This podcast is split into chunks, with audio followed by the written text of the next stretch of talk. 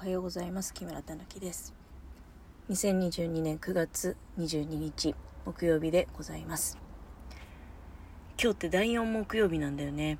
で第4木曜日はねあ私のところ住んでるところはあの腰回収の日なのね。月に1回だけ。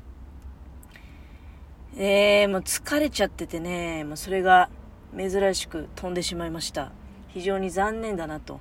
思っております。もうできないね。で、家のものに、この現場に向かってくる途中で気がついて、LINE で連絡してみたんだけど、全然既読もつかないし、家のものは家のもので、まあ、今日、仕事がね、あの、夜からなんですよ。だから、気づいてくれればね、あの、やるはずだと思うんだけど、でも、なんか22日で第4木曜日っていう印象ないよね。なんか私もあれ来週が第4目標なんじゃないと思って、で、まあ、さっきカレンダー見たんだけど、9月1日が木曜日だったのね。だから、今日第4木曜日なんですよ。がっかりだね。本当に。紙ゴミそこそこ溜まってたんで、今月は出したいなぁなんて思ってたからね。まあ、これで残念ながら来月に、えー、また、まあ、してということになるわけですけれども、まあね、今週は正直、もう本当に、なんかどんどんどんどん疲れていくって感じ。もうあの、くっさついフェーン現象のね、うん、なんだこれっていう、そっからスタートしての、で、台風が来てぐっと寒くなり、まあ、ここのところも朝はね、寒いなっていうことが多いよね。で、私ね、なんか、バカしたなと思ったのは、こないだ薬局で、まあ、ちょっと体が痛いから久しぶりにまあ湿布を買おうと思い、で、冷湿布を買っちゃったんだよね。もうそろっと温湿布ってことなのかな？どうなんだろうね。あの、冷湿布貼ると寒くて 無理なんですよ。そういうことなんだよね、結局。あの、効能としては、その、ひんやりすることであったりとか、うん、あったかくなること自体も、まあ、あの、確かにね、なんそう、痛みを癒してる部分はあると思うんだけど、でも実際はその成分が浸透していくわけじゃない。多分ひんやり感、温感っていうのも、まあ、多少ね、その痛みの和らげの、影響はあるとは思うんだけど、いや、したらもうだから今もう冷感じゃないんだよね、きっとね。どう、どうなんですかねあの、冷感湿布と温感湿布の使い分けがいまいちちょっとね、分かってないんだけど、でも寒くなったら温感ってことでいいんじゃないかなって気もするんだけど、とにかく、あの、なかなかやっぱりね、体の痛みが解消してこないと、その、冷えもは手伝ってね。で、やっぱ朝起きてすぐさ、布団から出れなくなったよね。だから、まあ、今日、まあ、目が覚めるのはね、まあ、6時前には全然目が覚めるんだけど、でもこれもやっぱり暗いもんだから時間が確実にずれてるんだよね。私やっぱり明るくなると目が覚めてるって感じなんだよね。あ玄関の光がちょっとね、あの、自分のその、ソファーの、ソファーベッドで寝てるんだけど、そこの頭の部分に玄関の光が差してくる感じになってんのね。それで、朝目が覚めると。うん、それが夏場は4時だったのが、今はあ5時、6時となり、で、寒さもあるもんだから、布団からすぐ出ることができずに、今日なんだかんだ言ってね、もう7時近くまで布団に入ってたんだよね。で、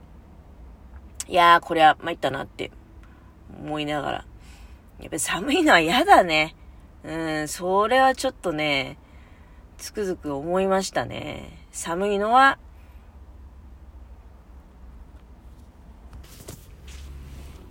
まあ今ね、あの、同じバイト先の人来たんですけど、やっぱりここの駐車場、車止めるとこないんだよね。なくて探し回っちゃってて、まあどういうことって感じなんですけど。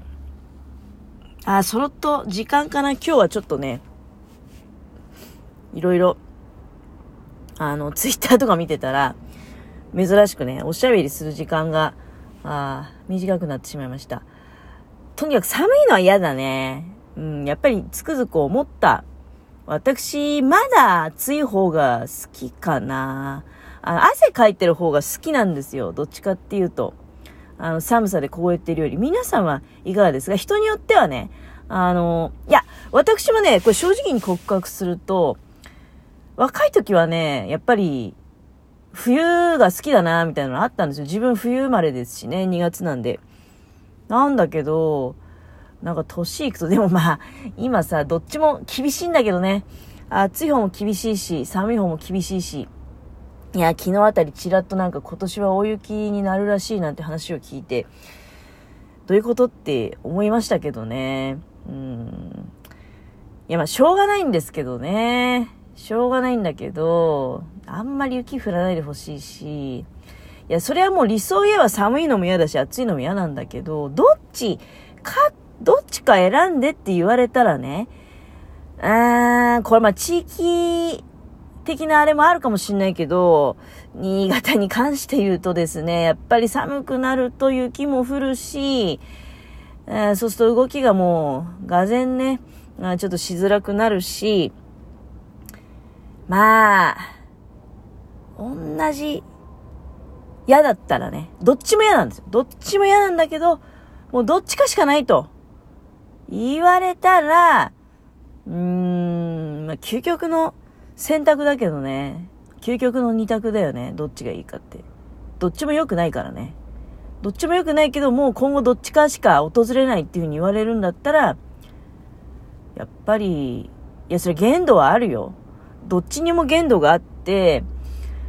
いつかね、だから私、その地球がね、風邪をひくか、地球が、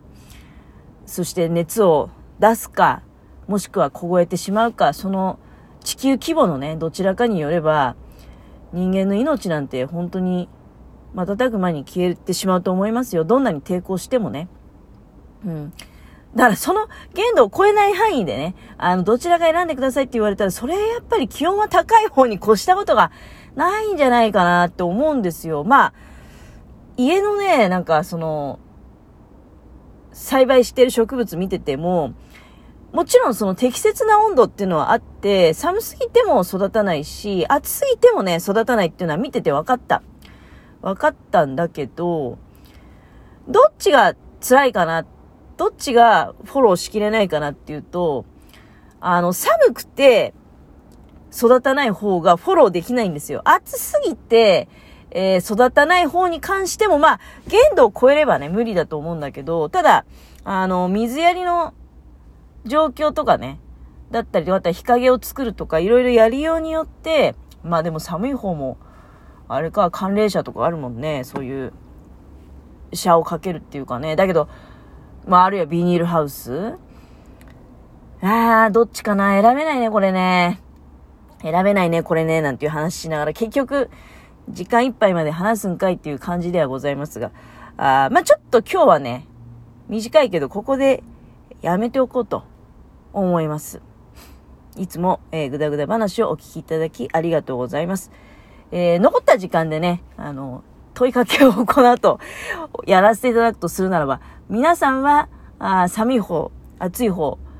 すごい寒い、すごい暑いね。えー、もう、今後どっちかしか訪れないとしたら、どちらを選ばれるでしょうか？私は暑い方を取るね。あの、これでまた時間が伸びるけど、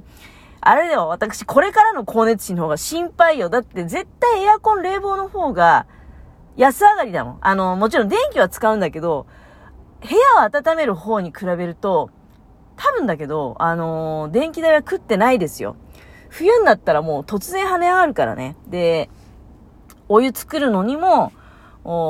かなりね、エネルギー使いますし、夏の場合はそもそももうぬるまっこい状態なので、そっからね、シャワー浴びるぐらいのお湯を作るっていうのは大したね、エネルギーじゃないんですよ。そこをよく考えてですね、あの、まあ、自分の体がどっちが合ってるかって問題ももちろんあるんだけどね、私多少あの、聞いてくださってるね、えー、方とか、逆に聞かせていただいているトーカーさんの中でね、あの、寒い方がいい派って、暑いのは苦手っていう方もね、いらっしゃるなっていうのは、なんとなくあの、理解してはおるんですけれども、自分もそして、まあ、ど、どっちも嫌だよ。ほんとどっちも嫌だ。一番いいのは春と秋が交互に来てくれれば、それが一番最高なんですけど、今やっぱり寒くなってみると、あの、まだ夏の暑い方がね、良かったかなっていう風に、だんだん考えが変わってきちゃったね。うん。皆さんはいかがでしょうか？ということで、えー、ずるずるとまた引きずって喋りましたが、本当にこれで、えー、終了させていただきます。いつもお聴きいただきありがとうございました。